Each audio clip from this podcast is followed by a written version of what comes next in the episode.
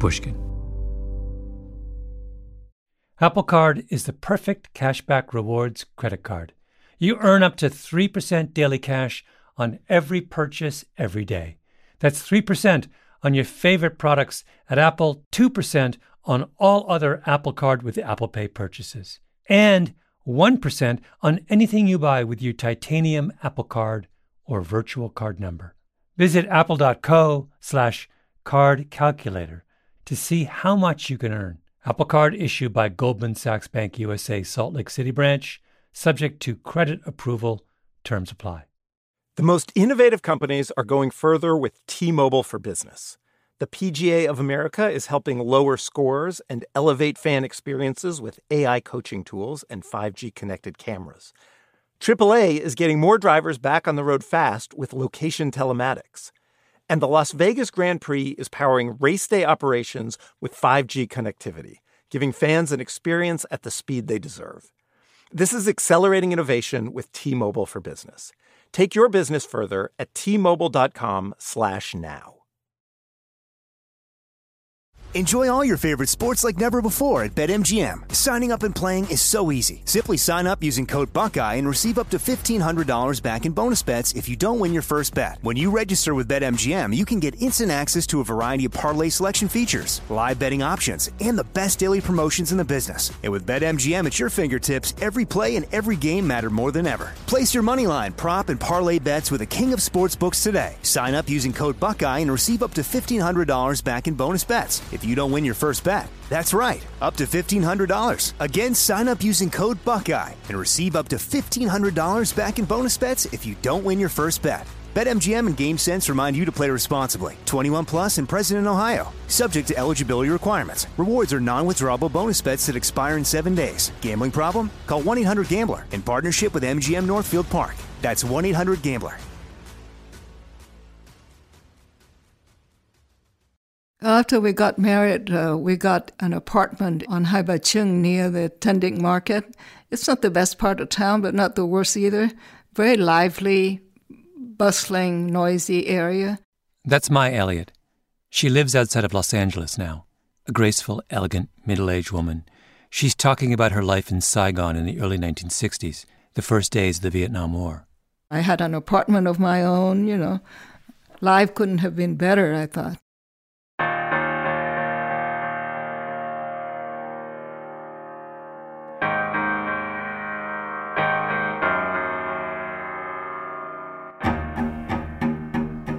My name is Malcolm Gladwell. Welcome to Revisionist History, where every week we go back and look at something misunderstood or overlooked.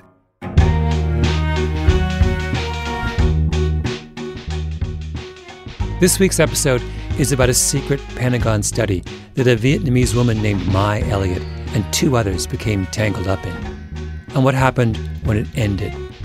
Because there's a lot we can learn from it today.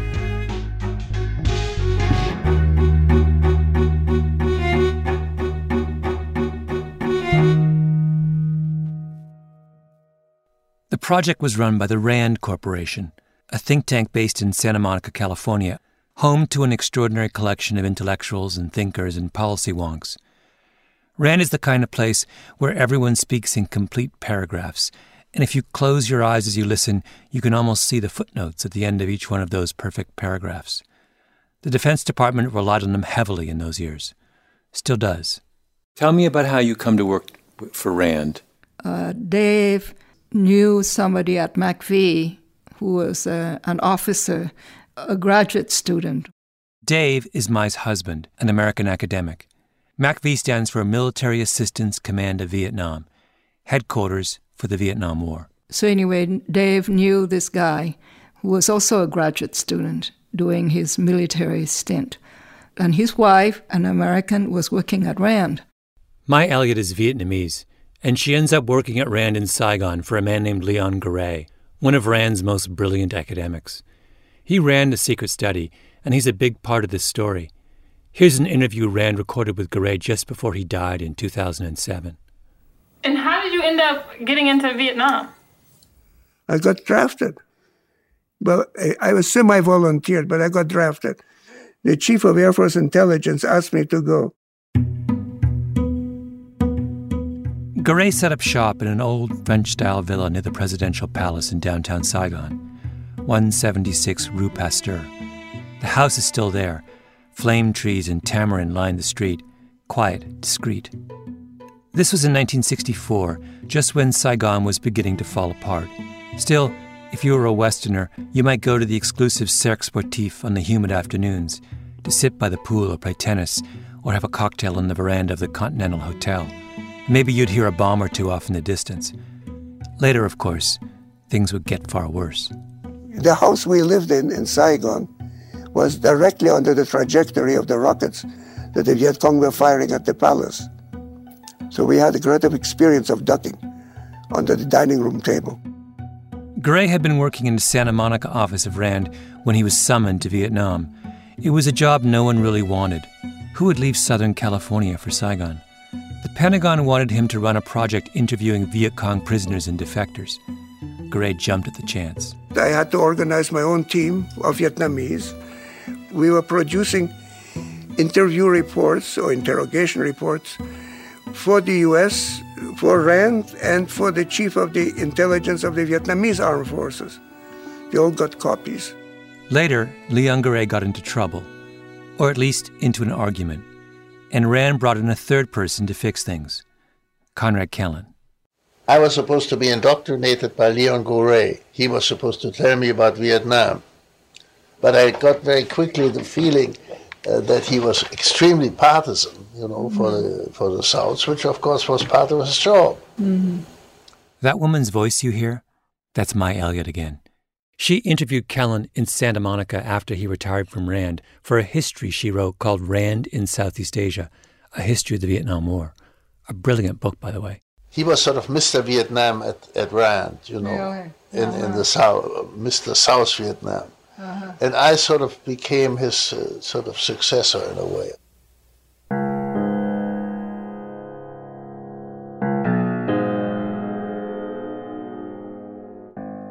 The story that follows is about these three people Mai Elliott, Leon Gouré, Conrad Kellen, and how their lives intersected over a minor and forgotten episode in the Vietnam War called the Viet Cong Motivation and Morale Project. I say minor because what happened in that French villa on 176 Rue Pasteur didn't swing the war one way or another. Nobody who was part of the study ever fired a gun or dropped a bomb but the story of the Morale Project says a lot about something that has obsessed us ever since intelligence failure. Why is it so hard to tell what your enemy is thinking? That question came up after 9 11. During the two Gulf Wars, it came up again in Afghanistan. It comes up today with ISIS. And every time we get it wrong, every time our enemies take us by surprise, we always say, if only we knew more about them. If only we had more information about our adversaries, more spies in the ground, more satellite images, more intercepted communications, more of everything. Do you know how many federal government organizations there are just devoted to counterterrorism? 1,271. And another 1,931 private companies. Do you know how many Americans hold top secret security clearances? 854,000. Those numbers all come from an extraordinary Washington Post investigation from six years ago. And here's the most incredible statistic of all. Just since 9 11, just to house top secret intelligence work, and just in the Washington, D.C. area, 17 million square feet of new office space has been built to house intelligence operations. 17 million. We want to know everything about our enemies. But what the Viet Cong Motivation and Morale Project tells us is this you can know everything there is to know about your enemy, everything, and that still won't solve your problem.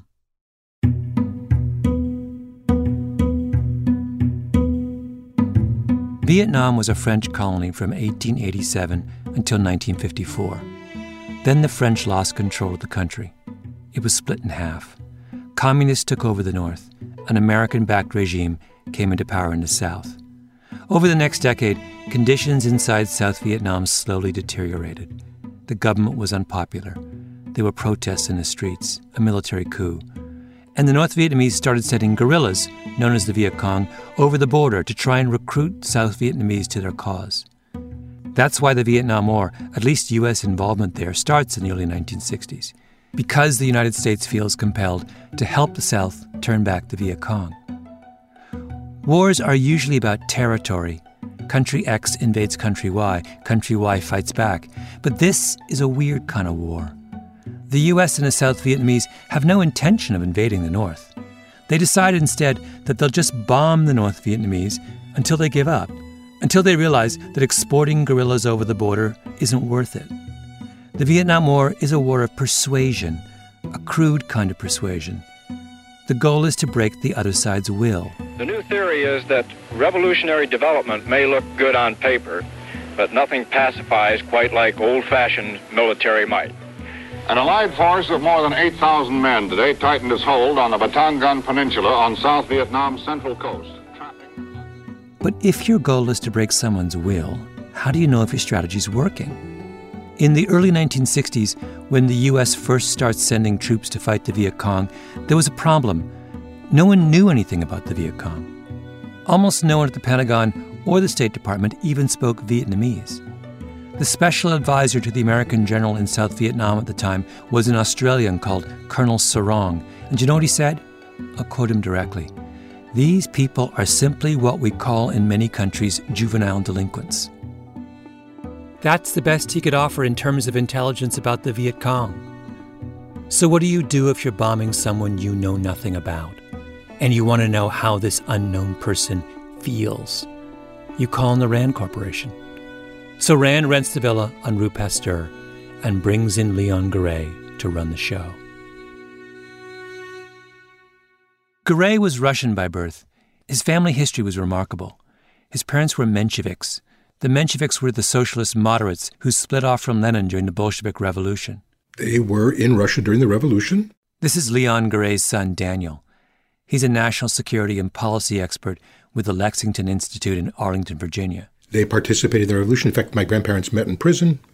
My grandmother uh, used to uh, smoke unfiltered cigarettes in a little holder, and she would, you know, cut them in half. They were living in Moscow. They were in Moscow. Yeah, they were in Moscow, and they were, you know, fighting the system. He, my grandfather ran an illegal printing press and the whole thing.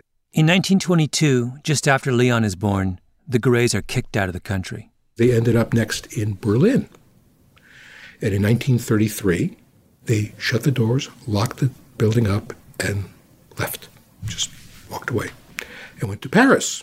And then they got out of Paris on the same train that Humphrey Bogart did in uh, Casablanca, heading south and meandered south, went through Spain to Portugal, and then got to the U.S. after that. So they stayed one one step ahead of the the tide of evil for about t- almost 20 years.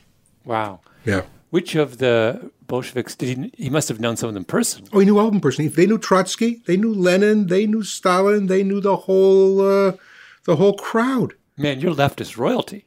Yeah, well, yeah, right. The Gourés end up in New York City, 96th and Broadway, deep in the world of Eastern European emigres.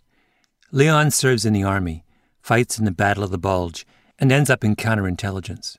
How do you think the refugee experience shaped your father? Number of ways. I think the overriding one was we've retreated this far and no farther. So it was it was a view of sort of America, not just a city on the hill, not just, but you know, th- th- there's nowhere left to retreat to. The country needs to be truly defended. He got a home, he got a country, he got acceptance. All of that was terribly, terribly important. So this is who Rand puts in charge of the Vietnam operation, Leon Gouré, a patriot, in the way that only an immigrant can be a patriot. He was suave. He was very charming. He had um, a great sense of humor, very articulate, energetic, enthusiastic. So, personally, I liked him. The, the only thing I didn't like about him was the fact that he was a great ladies' man, you know, and there were a lot of rumors about that. But uh, as a person, I liked him. Gouré spoke German, Russian, French, all fluently big thick head of black hair, that amazing accent. He was the embodiment of the European intellectual. He had an amazing kind of research style all of his life, where there would be stacks of, of documents in Russian, in English, on his desk, and he literally be talking to you. And it would sort of be, well, you know, there was this recent thing, and he sort of, not, it's not an eidetic memory, but he was certainly kind of librarian, encyclopedic in that kind of, uh, of, of sense. Gouré meets Robert McNamara, President Johnson's Secretary of Defense, and tells him what he thinks needs to be done. That is, to really answer the question of how the bombing is affecting the Viet Cong. That's the question I remember very clearly. Again, this is from the interview Gouré did with the Rand Archives a decade ago, at the end of his life. And he said, What is your funding? I told him we had $100,000. He said, What could you do with a million? That was his question. And I said, I can do more of this stuff and have more people doing the interviewing. He says, You have it. A million dollars in Saigon in the mid 60s was a king's ransom. So Gouré hires a team of locals to fan out across the South Vietnamese countryside to interview defectors from North Vietnam and captured Viet Cong guerrillas. That's where Mai Elliott comes in. She was one of Gouré's interviewers, and her story is every bit as fascinating as Leon Gouré's. My father was appointed to uh, uh, Haiphong. He became mayor of Haiphong. She grew up in the north.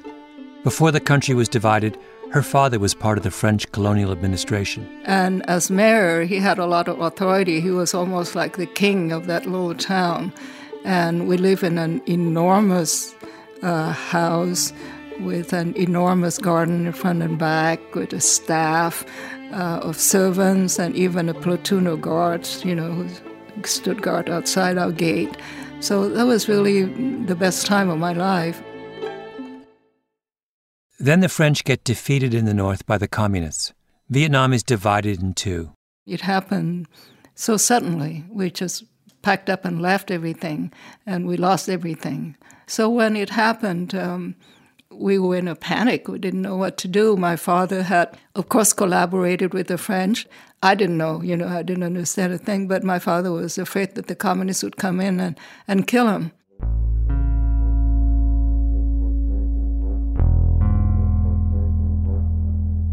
Mai Elliott didn't come to the Rand Project as a blank slate.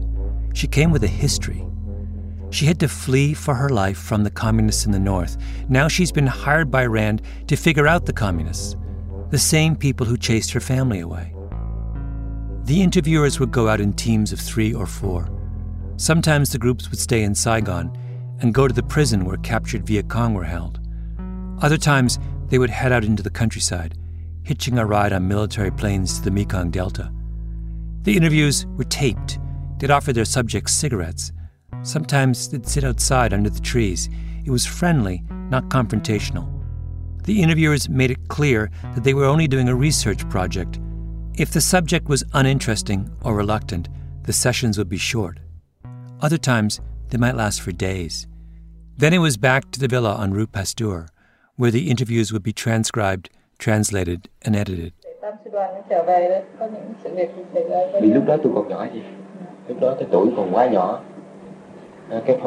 That's Mai Elliott in the central Mekong Delta, interviewing a former company commander for the 261st Battalion of the North Vietnamese Army. There was a lot of questions about bombing. What weapons do you fear the most? Uh, what had the most effect on your unit and your operations? And with the North Vietnamese who infiltrated into the south. Tell us about conditions. Are You march from the north to the south. Were there bombings, you know, along the way? Things like that. The Morale Project would eventually produce 62,000 pages of transcripts, interviews with captured Viet Cong and others. 62,000 pages. This isn't some focus group conducted by a PR firm where a few dozen people are interviewed for an hour. This is one of the most extraordinary, encyclopedic, detailed portraits of an enemy ever created. Remember, no one in Washington really knew anything about Vietnam in the early 1960s. Now there was a million dollar operation on the Rue Pasteur painting a living, breathing portrait of the other side. This stuff was gold. Gouré takes the results and makes the rounds. His favorite statistic was this when Rand started its study, 65% of defectors and prisoners believed the Viet Cong could win. After a year of heavy U.S. bombing, that number was down to 20%. The enemy was on the ropes. Gouré briefs the Air Force, Army, U.S. Embassy, then off to Honolulu to the headquarters of the Army of the Pacific, Rand in Santa Monica, Washington, D.C. to the Pentagon and to the White House. Helicopters would pick him up in Saigon and whisk him to aircraft carriers. At the villa on Rue Pasteur, he holds cocktail parties for everyone who was anyone in South Vietnam. Henry Kissinger, Walter Mondale, the U.S. Senator, later to become Jimmy Carter's vice president. Gouré meets with visiting journalists, CIA officers. His stuff goes right to the top. Well, uh, we've had an interesting report from a man named Gouré who uh, works for the Rand Corporation, and we hired the Rand Corporation. That's Robert McNamara, Johnson's defense secretary from tapes made of White House conversations. In 1965 and 66, President Lyndon Johnson decides to pull the United States deeper and deeper into Vietnam. And the story was that LBJ used to walk around with a summary of Gouré's findings in his back pocket. Wars require public justification. If you're going to put thousands of lives at risk, you need to explain to your citizens just what you're doing. And that's what Leon Gouré offered in the crucial early years of the Vietnam War. He offered justification. Apple Card is the perfect cashback rewards credit card. You earn up to 3% daily cash on every purchase every day. That's 3% on your favorite products at Apple, 2% on all other Apple Card with Apple Pay purchases, and 1% on anything you buy with your titanium Apple Card or virtual card number. Visit apple.co slash card calculator to see how much you can earn. Apple Card issued by Goldman Sachs Bank USA Salt Lake City branch, subject to credit approval, terms apply. Imagine you're part of a typical American family in the 17 or 1800s. After a long winter, you'd find the inside of your home covered in a thick layer of soot. Your kerosene lamps and your coal or wood heating system would have rendered your home in desperate need of a vigorous cleaning. And thus began the annual ritual of spring cleaning, which also included the very important job of changing out your smelly straw mattress. And while your current mattress most likely isn't made of straw, there's still a good chance it needs replacing. You deserve a Saatva luxury mattress. Saatvas are meticulously handcrafted and include all the luxury features you'd expect from a high end mattress. But because they're sold online, they cost a fraction of the price of retail. What's more, Saatva will set up your mattress in the room of your choice and take your old one at no extra charge. After all, you've got enough work ahead of you with all that spring cleaning to do. And now, save $200 on $1,000 or more at saatva.com slash Gladwell. That's S-A-A-T-V-A dot com slash Gladwell. This show is sponsored by BetterHelp. I was raised not to complain. I had one of those English, stiff upper lip fathers. He carried his wounds and grievances on the inside, and I'm the same way. It's very hard to tell the difference between when I'm calm and happy and when I'm teetering on the edge. Is that good?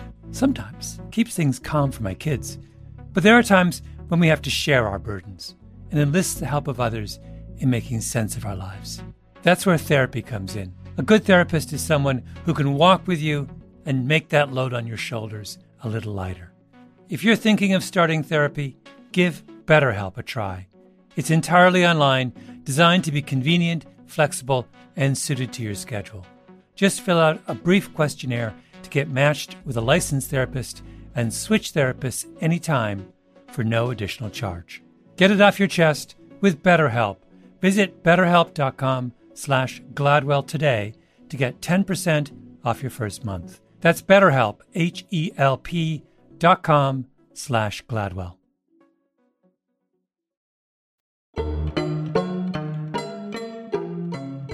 Enter Conrad Kellen, the third person in our story. When did I come to Rand? Oh, well, I lived in New York in 64, I hmm. think it was. Kellen was a battered veteran of World War II and a little bit of a legend. I once spent two weeks in Los Angeles just going from one person's house to the next, asking for their memories of Kellen. Everybody remembers Conrad Kellen. If you took the absolute best of 19th century Central Europe and put it in a time machine that opened its doors in 1960s Southern California, that would be Kellen. I read in the papers that some people in, in Washington, some smart boys, had showered the North with millions of leaflets. Yes. In which they had told the Vietnamese they should lay down their arms mm-hmm. Uh, because we were good people and they, their leaders were bad people. You know, the ordinary nonsense. And they should stop fighting the war. Kellen served in U.S. Army intelligence in the Second World War, specializing in psychological warfare. So later, when he reads how the U.S. was using leaflets in Vietnam, he gets angry. We're doing it all wrong. And so I wrote a letter to the New York Times and said it was obvious nonsense mm-hmm. to shower large numbers of soldiers with a leaflet saying, Stop that war. Soldiers don't stop wars. Soldiers don't begin wars and soldiers don't stop wars. Mm. So if you want to stop a war, you have to do it differently, you know. So I got a call from them here, from the RAND people, and they wanted me to come and, and be be part of their system. And I said, okay. So I came to America, I came to Los Angeles. Kellen grew up in Berlin, wealthy, cultured. His father owned a big brewery. His full name was Katzen Ellenbogen, and the Katzen Ellenbogens were one of the great Jewish families of Europe. But when Hitler came to power, Kellen packed his bags. He said later that he knew on some instinctive level that things would not end well for the Jews in Germany. He goes to Paris, becomes friends with the French writer Jean Cocteau. His life is full of moments like this. He gets on a boat to America and meets the mobster Dutch Schultz, who offers him a job. He arrives in New York and works for the legendary investor Benjamin Graham, who was the mentor of Warren Buffett. He goes to California and is the private secretary of the Nobel Prize winning novelist Thomas Mann. Kellen was impossibly handsome, dashing, over six feet tall. He was an expert in golf, handwriting analysis, and Ferraris. Both his sisters earned PhDs from Berkeley, one in chemistry, the other in biology. His brother escapes from Nazi Germany, lands in New York, and if you go online and look up the assets of his personal foundation, it's $665 million. His stepmother was painted by Renoir, a family friend. He was cousins with Einstein. I mean, after a bit, it gets ridiculous. The craziest story about Kellen is when he was in Paris in 1945. The war has just ended, and he's sitting in the Café Select near the Champs Elysees when a young woman approaches him.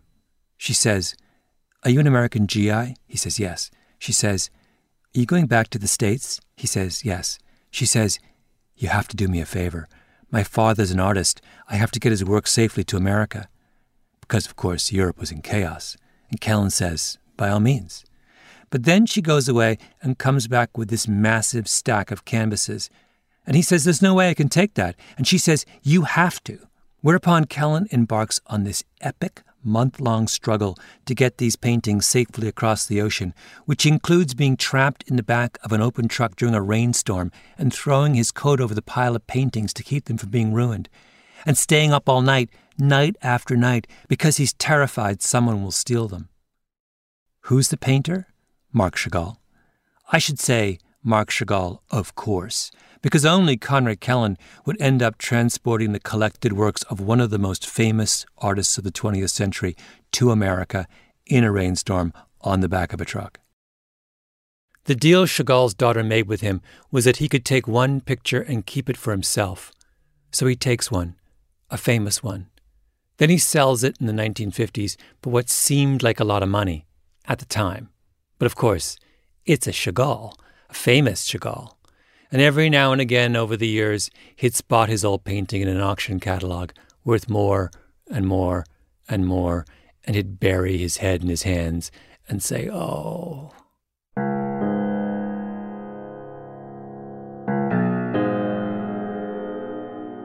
By late 1966, when Conrad Kellen gets to Rand, the place is in turmoil. The Vietnam War has split its ranks down the middle. This is the think tank that the Pentagon has been relying on to make sense of the war, but there's a group inside RAND that believes the war is a terrible mistake. I don't know if you remember the story of the Pentagon Papers. This was the secret 47 volume study of U.S. political and military involvement in the Vietnam War. It was commissioned by the Pentagon. The Pentagon Papers showed that the White House had been misleading Congress and the American people for years about how well the war was going. Copy of the Pentagon Papers was famously leaked to the New York Times in 1971 by Daniel Ellsberg. Ellsberg's leak was really the beginning of the end of public support for the war. And who was Ellsberg? An employee of RAND. And where did he get his copy of the Pentagon Papers? He took it from the safe at RAND. And guess who was one of Ellsberg's best friends and confidants at Rand? Conrad Kellen, of course, as always, in the thick of things. But the moment we're talking about is well before the Pentagon Papers controversy. It's at the beginning of the divisions within RAND, 1965 66. RAND is a place that prides itself on objectivity and rigor. Everything is checked and double checked and fact checked and reviewed in house before it's released. But the Rand brass is beginning to worry that when Leon Gouré gets whisked by helicopter to aircraft carriers or huddles with generals at his cocktail parties at the villa on Rue Pasteur, he's bypassing all that. They worry that he's gone rogue. So they bring in Conrad Kellen to be a second set of eyes. Kellen comes in and reads a thousand of the Viet Cong interviews. Remember, many of these interviews ran to 15 or 20 single space type pages. It's a huge amount of work. And Kellen decides Gouré has it all wrong. The Viet Cong are not crumbling. On the contrary. Here's Kellen again from his interview with Mai Elliott. I could see from the interviews that we were not going to win this war. Mm. You know, that mm. was my conclusion. Mm. I was one of the very few people at RAND who had that idea, and, and most of them were gung ho. They were going, and they couldn't understand. To this day, they don't understand how a nation with two million million uh, soldiers, battleships, airplanes cannot win over Vietnam. So here we have two men, two sophisticated European intellectuals with access to the richest trove of intelligence in the entire war. Gouré goes first and says, We're winning. Kellen comes along, looks at exactly the same evidence, and says, We're never going to win. Then there's Mai Elliott. If Gouré is at the villa on Rue Pasteur and Kellen is back in Santa Monica, Elliott is actually in the field, in the jungles and villages, talking to actual defectors and Viet Cong guerrillas. And what does she think will happen? She doesn't know. She's confused. I walked into this cell and I didn't know what to expect.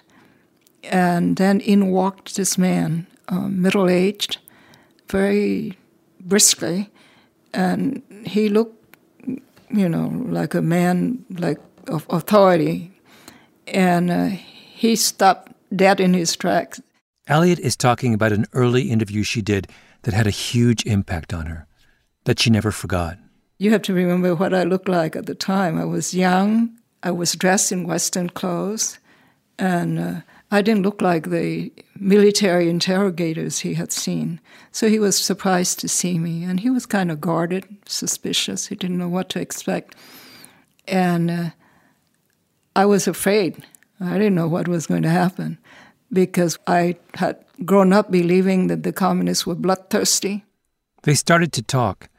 And gradually he relaxed and she relaxed. You know, I had never met a, a communist before face to face. So I just, my curiosity just took over. And I just asked him a lot of questions about him and his family and his background and his beliefs. And he had devoted his whole life to fighting the French, and now he was fighting the Americans. And uh, he seemed to have a lot of integrity. And what effect did listening to him have on you? Well, it really confused me because I had believed that the communists were sort of like thugs. We call we call them mặt ngựa, meaning thugs. And what's uh, the literal translation of that? Mình ngựa, the head of a buffalo and the body of a horse. So somebody who's not, you know, quite human, a, a thug. What the captured Viet Cong officer said was straightforward. The intelligence was straightforward. But Mai Elliott's reaction was anything but straightforward. And so I left with more questions than answers. And, and I began to see that the picture was not black and white like I had believed at the beginning. But then Elliott says something crucial. She says it didn't change her mind. She saw the evidence with her own eyes. She did the interview with the general, but it wasn't enough. Remember her circumstances. She comes from a family of privilege, and the rise of the communists in the North takes all that away. They end up living in a little hut in Saigon. The Viet Cong is not some abstract force, they were a personal threat to her family. I think for people whose backs were against the wall and uh, who thought that their survival depended on the communists not winning, then seeing the evidence doesn't mean that you change your mind. Seeing the evidence doesn't mean that you change your mind.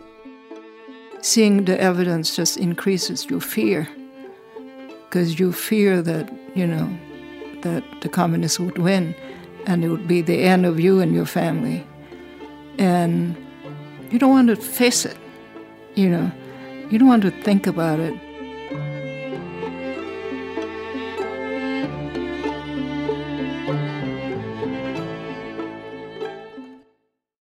Leon Gouré might well have read the transcript of that same interview that Mai Elliott did with the Viet Cong officer. And his interpretation would be that guy's going to give up. If we just bomb people like him some more, we'll destroy their will. In retrospect, completely wrong. But think about this from Gouré's perspective. Well, look, if you want to understand that, I, I am a professional refugee. I've been a refugee from Russia to Germany, from Germany to France, and from France to the United States. So three times. So as far as I was concerned, this was going to be my country, and whatever it was the national interest of the United States was sufficient reason to pursue this thing. By this thing, he means fighting communism, the enemy that forced Gouré out of his home in Russia. And in the 1960s, this thing, communism, is still out there. It spread to Vietnam. Think how much Gouré had to believe that America was winning the war. Leon Gouré felt there was nowhere left to retreat to. you don't pick and choose your wars. Your country's at war, it's at war, period. You don't pick and choose whether you approve of it or not. That's nonsense. That's chaos.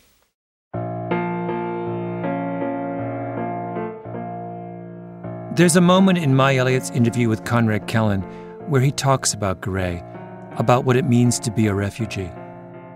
I think, like many, eventually became great opportunists. You know, what else could they do? I mean, they, they, they, if you were an opportunist, at least you had the American uh, establishment on your side, you know. Mm-hmm. The refugee is an opportunist because he is at the mercy of whatever country will take him. And I can't help but think that Kellen is also talking about himself here. He's acknowledging the biases that he brought to the interviews, because he's a refugee too.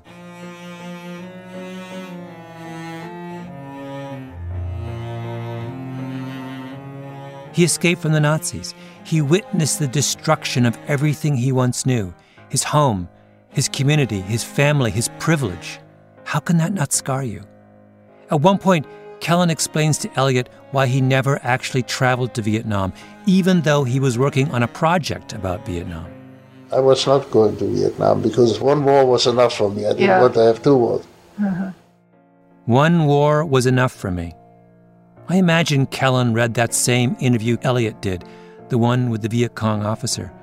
Kellen sees the man's determination, and when he thinks about that resolve through the prism of his own experience, he realizes I can't match that. Not anymore. One war was enough for me. Over and again in his interview with Mai Elliott, Kellen comes back to this.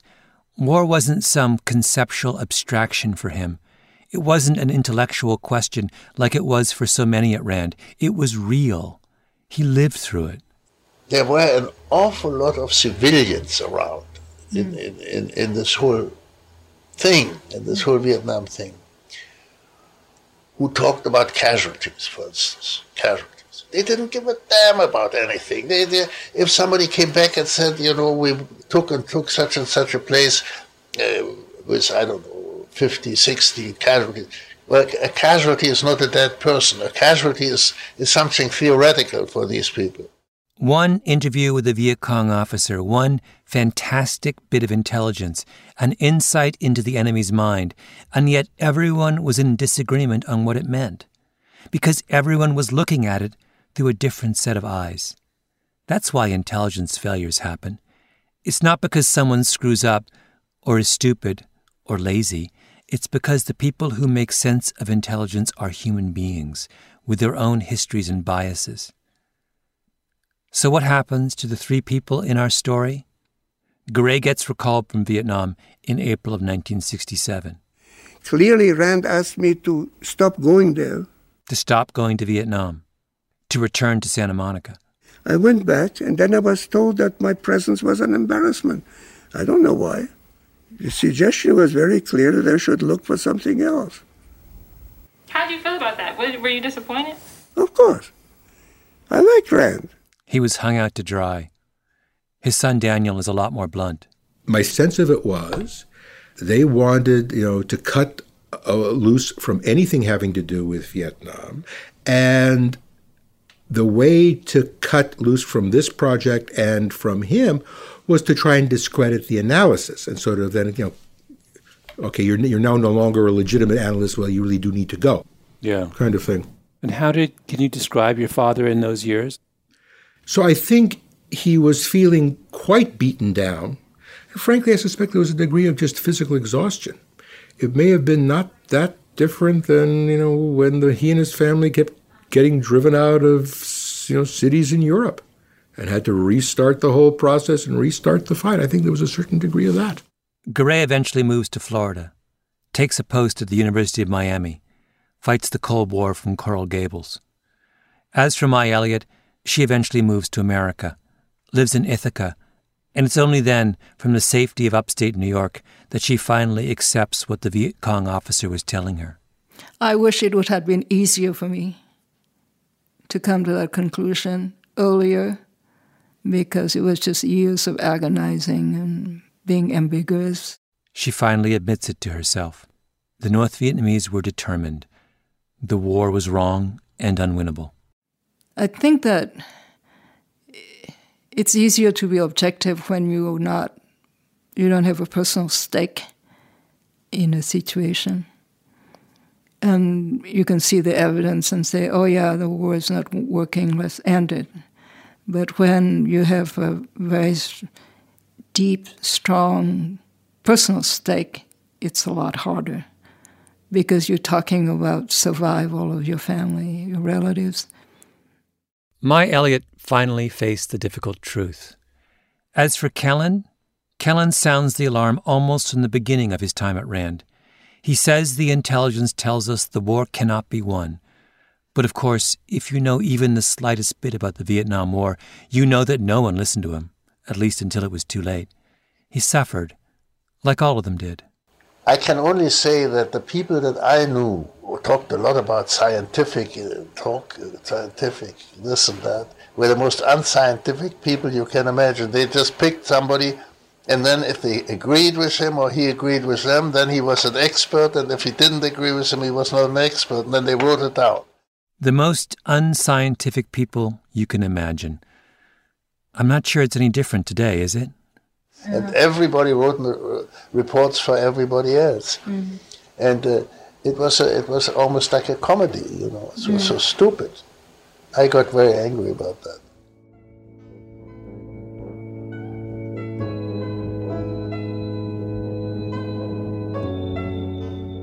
Kellen died in 2007, and not long ago I went to see his wife in that same house up in the hills.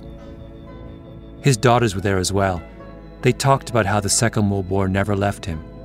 He had terrible memories and at the very end of his life, all those memories came back with a vengeance. Kellen would lie in his bed in sunny, beautiful Santa Monica, and he would dream that the Nazis were coming up the hill to take him away.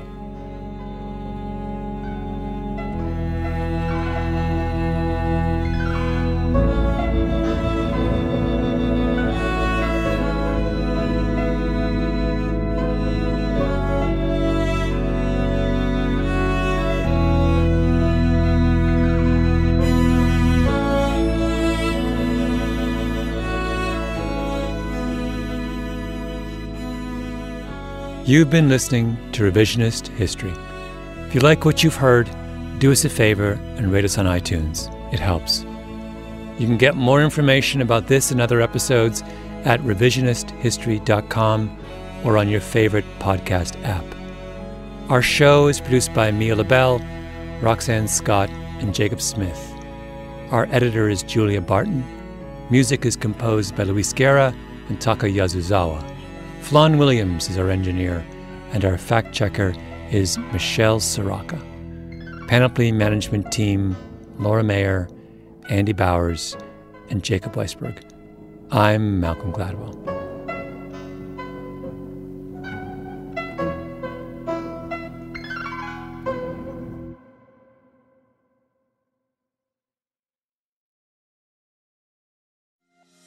Every week at Revisionist History, we revisit the past in hopes of better understanding the future. And that's what Marc Chaikin does, but for the U.S. stock market. Marc is a living archive of financial history. He worked on Wall Street for 50 years. Across those decades, he invented three new indices for the NASDAQ, and he's predicted some of the biggest market shifts of the past decade, including the recent mania in AI stocks. Marc says the majority of Americans are misunderstanding what the AI frenzy means for their money moving forward, with potentially dramatic and dangerous consequences. He's calling this a new dawn for the U.S. stock market and predicts dozens of specific stocks will be impacted in the next 90 days. He put everything you need to know in a new presentation specifically designed for people off Wall Street. You can watch Marc's presentation for free at stockmarketmessage.com right now. Again, the link to watch is stockmarketmessage.com. That's stockmarketmessage.com. You know, there's something about the Porsche way of doing things that just speaks to me. Take the all new Porsche Panamera, for example. It's not just another sedan, it's a bold choice for those who aren't afraid to go against the flow, both with the car they choose to drive or the way they live their life. The Panamera redefines sports cars, comfortably seating four and proving that you don't have to sacrifice luxury for performance. Build your dream Panamera online right now at configurator.porsche.com and choose boldly. This show is sponsored by BetterHelp. It's a simple truth. No matter who you are, mental health challenges can affect you and how you manage them can make all the difference.